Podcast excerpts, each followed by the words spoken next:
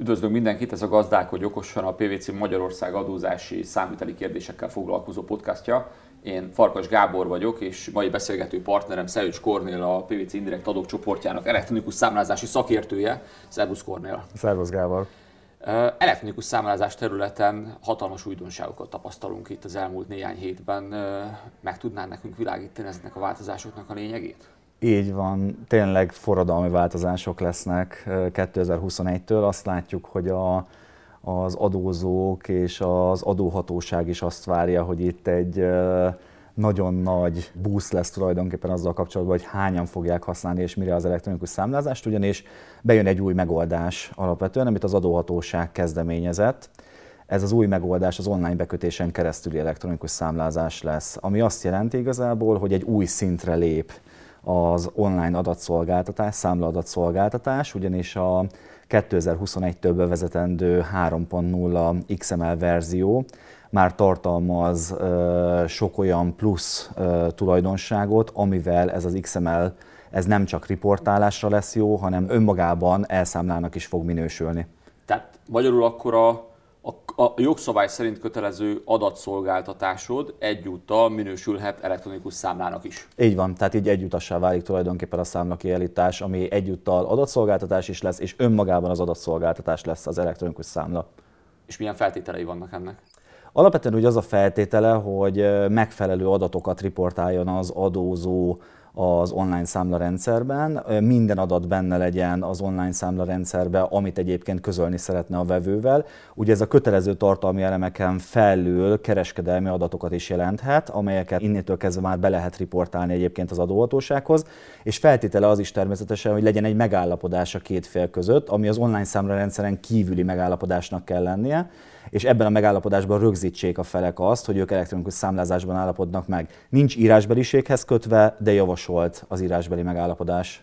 Azt értem akkor, hogy jogilag nincs változás, tehát meg kell állapodni, viszont akkor onnantól kezdve lehet az adatszolgáltatást számának használni. Technikailag, illetve technológiailag nehéz megugrani ezt a váltást? Semmiképpen sem nevezhető nehéznek. Ugye a 3.0-ra mindenkinek át kell állnia, és gyakorlatilag néhány apró módosítással lehetséges egyébként az, hogy elektronikus számlát állítsunk ki az adatszolgáltatás keretében. Jeleznünk kell azt, hogy ez egy elektronikus számla lesz magában az adatszolgáltatásban, ezen kívül hashkódolnunk kell ezeket az adatokat, amelyek az elektronikus számlában megjelennek, és ezt is be kell küldenünk, ezt a hashkódot az adóhatóság részére. Tehát tulajdonképpen azt mondhatjuk, hogy aki átáll a 3.0-ra, az egyúttal átállhat erre az elektronikus számlázásra is könnyedén. De gyakorlatilag ugye mindenkinek át kell állni a 3.0-ra legkésőbb március 31-ig, tehát akkor már érdemes. Érdemes mindenkinek átállni. Ezt, ezt a néhány perces plusz fejlesztést is megtenni annak érdekében, hogy, hogy számlaként lehessen használni az adott szolgáltatást. Kinek éri ez meg? Van olyan adózói kör, akinek esetleg nem érdemes belevágni ebbe a fejlesztésbe, vagy, vagy úgy gondoljuk, hogy alapvetően, mivel ingyen van, ezért bárki igénybe veheti? Azért azt gondolom, hogy bárki igénybe veheti ezt a szolgáltatását az adóhatóságnak, ugyanis ingyenes, és tényleg nem jár sok fejlesztéssel.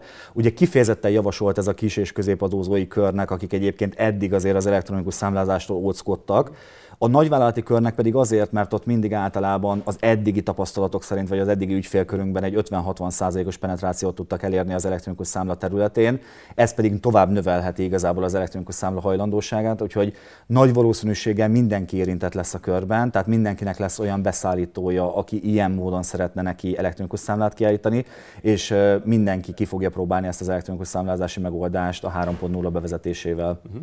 Mi a helyzet az archiválás, hogy elektronikus számlát elektronikusan kell archiválni? Alapvetően egyszerűsödött ebben az esetben is a szabály. Ugye itt az ITM rendeletnek kell megfelelni a minden adóalanynak, aki elektronikus számlát szeretne archiválni valójában a hasheléssel megoldódott egyfajta archiválási követelmény, mégpedig az, hogy ez egyfajta aláírásként tud funkcionálni ezentúl a számlákon. Az még továbbra is kérdés egyébként, hogy az ITM rendeletnek aztán egyébként az adóhatóság fog önmagában megfelelni, vagy pedig egyébként az adózóknak még további teendője van ezzel. Köszönjük szépen a figyelmet, ezek szerint elektronikus számlázási szempontból új világ köszönt ránk 2021. január 1-től. Bízom benne, hogy izgalmasnak találták a, beszélgetést, és kövessenek minket a Facebookon, YouTube-on és a különböző social media platformokon.